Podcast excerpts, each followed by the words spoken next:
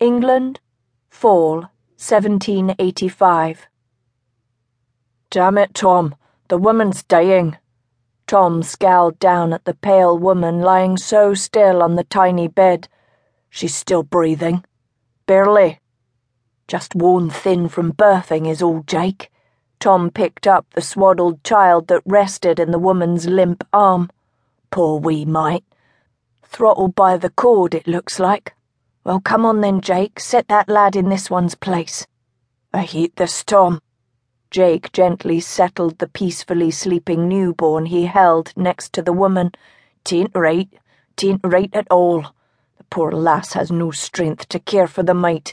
He'll be dying right along with her. Mayhap we could. You just stop right there, Jake Potter. Tom snapped. You be forgetting what happened to old Melvin when he tried to say nay to that bitch. You want your bones tangled up with his in that pit? Course this ain't right, but we got no choice. No choice at all. Better the wee lad dies than gets reared up by that woman, I says, or in murdered by his own mam. His lordship'd take good care of the lad. His lordship is blind to what that woman is, and you be knowing that. Now, let us be gone from here. The bitch wants this poor dead babe in her arms ere his lordship returns, and that could be soon as he was sent word that his wife had been brought to the birthing bed hours ago. The fool who did that will be fair sorry, I can tell you. Tom muttered and shook his head.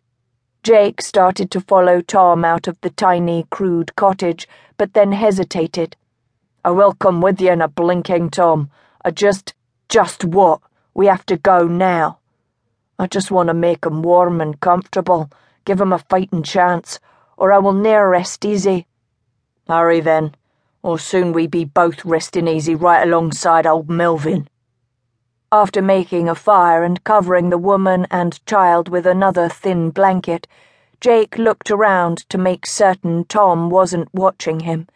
He took a sheaf of papers from inside his old coat and hastily tucked them beneath the blankets. When he looked at the woman again, he started in surprise. She was watching him. Your babe will have a fine resting place, he whispered. I hate doing this, I surely do, but I've got me a wife and five wee ones. Aye, and I'd be a coward when all be said and done. That vile woman would ne'er hesitate to kill me if I ruined her evil plans.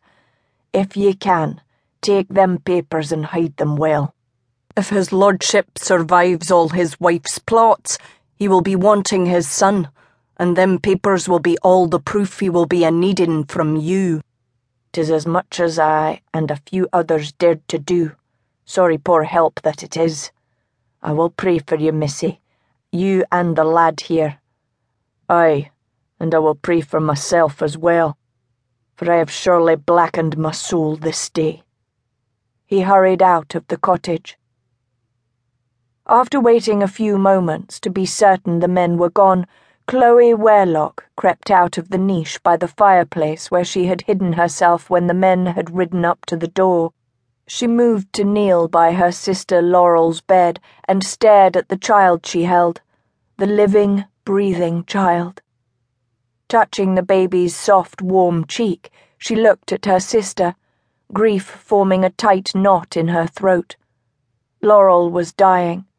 They both knew it Yet her sister smiled. "'Tis just as you foresaw it, Chloe," Laurel whispered, weakness and not a need for secrecy robbing her of her voice. Life appearing in the midst of death is what you said. Chloe nodded, not at all happy to be proven right. I'm so sorry about your child. Do not be. I will be joining him soon.